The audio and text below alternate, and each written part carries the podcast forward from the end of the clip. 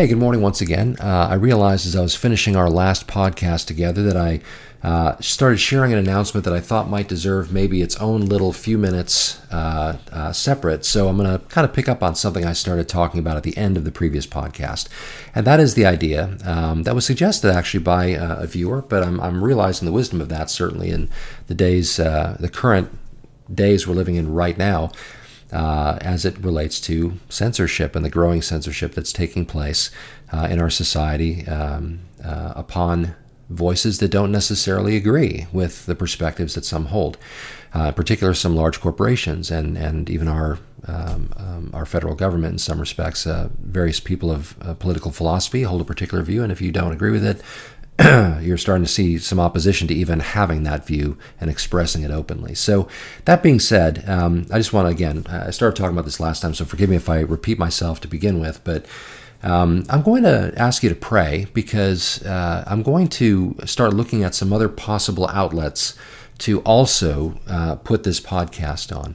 Uh, in the event that, um, you know, for example, YouTube, maybe the algorithms find what we're talking about uh, to be um, uh, not welcome on their outlet. And so uh, Google, as you know, owns uh, YouTube, and Google is, um, uh, whereas before their, their whole company motto was don't be evil, it would appear that they have completely left that behind because uh, censorship, in my opinion, is evil. I think that it's the enemy of any free people, and it seems to be something that they're feeling very comfortable with nowadays.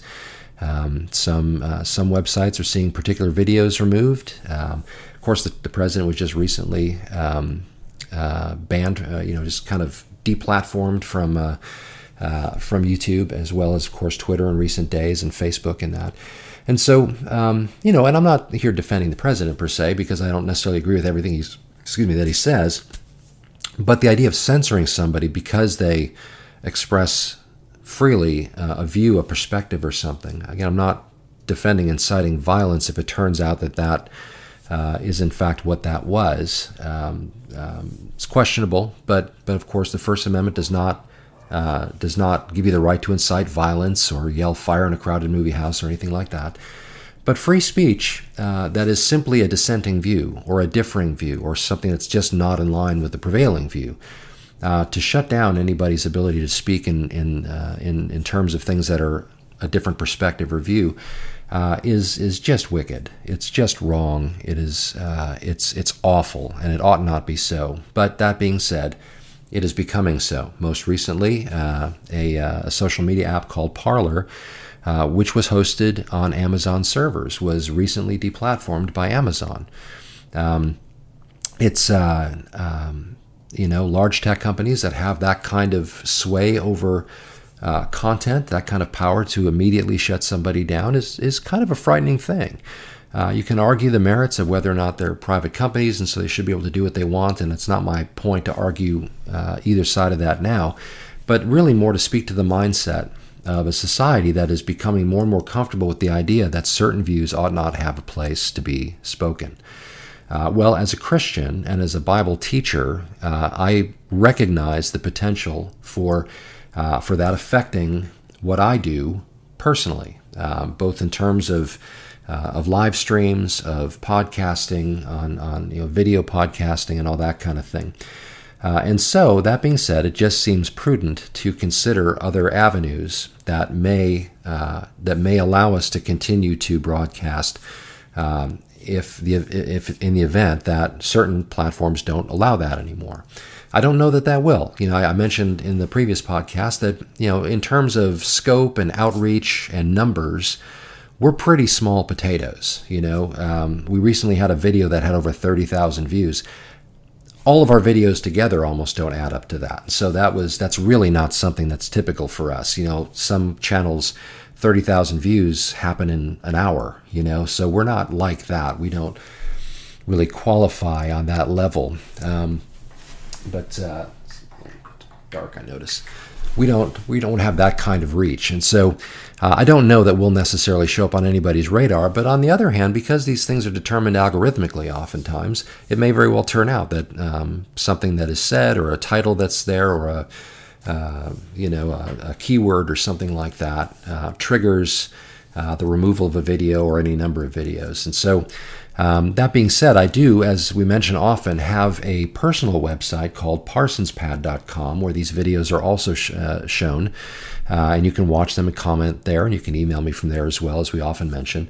Um, but I don't, it's, it's on WordPress, and I have no idea I think WordPress has their own servers, but I've been trying to figure that out for sure because it may very well be that Amazon hosts them too, and, and they may just decide to shut down, um, you know, any narrow-minded, bigoted views like Christians have. And so who knows? I, I'm not an alarmist, but I'm a realist, and and what I'm seeing in the most recent days in regard to shutting down um, opposite views or opposing views is uh, from a constitutional standpoint, from a just from the position of never having experienced that in our country in its entire history, uh, it strikes me that sometimes movements gain momentum and they all of a sudden grow into something that is a monstrosity, and we're kind of moving in that direction uh, in regard to free speech. And so, in my view, um, as I've said, I think uh, censorship is the enemy of any free people. I think that um, the answer to uh, having a, problem with what someone says is developing a strong enough argue counter argument to it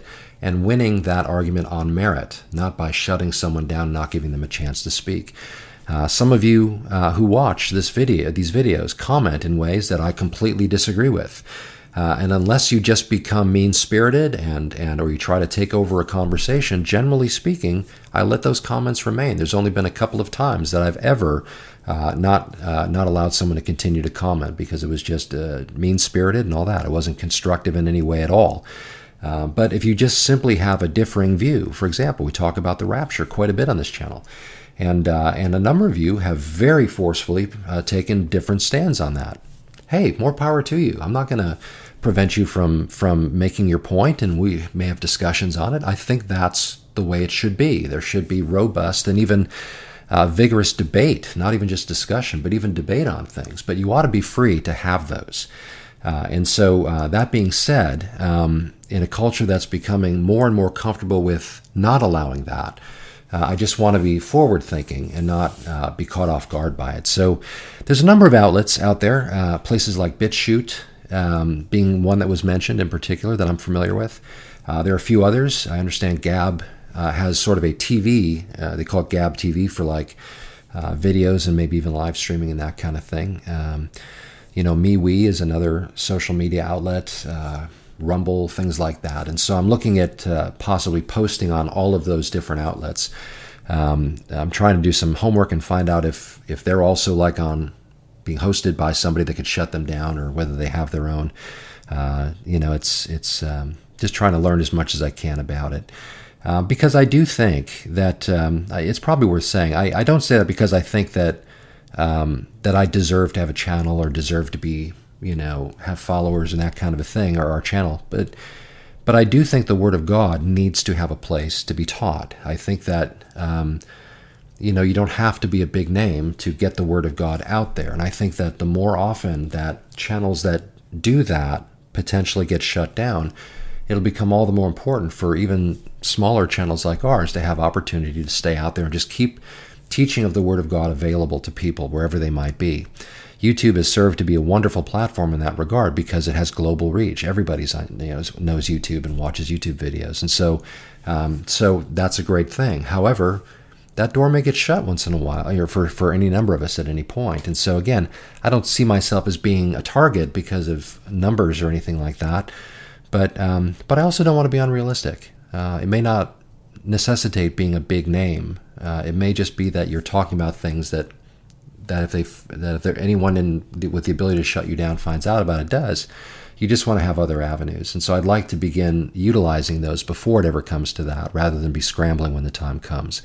So I would ask you for prayer for that. And of course, suggestions are always welcome.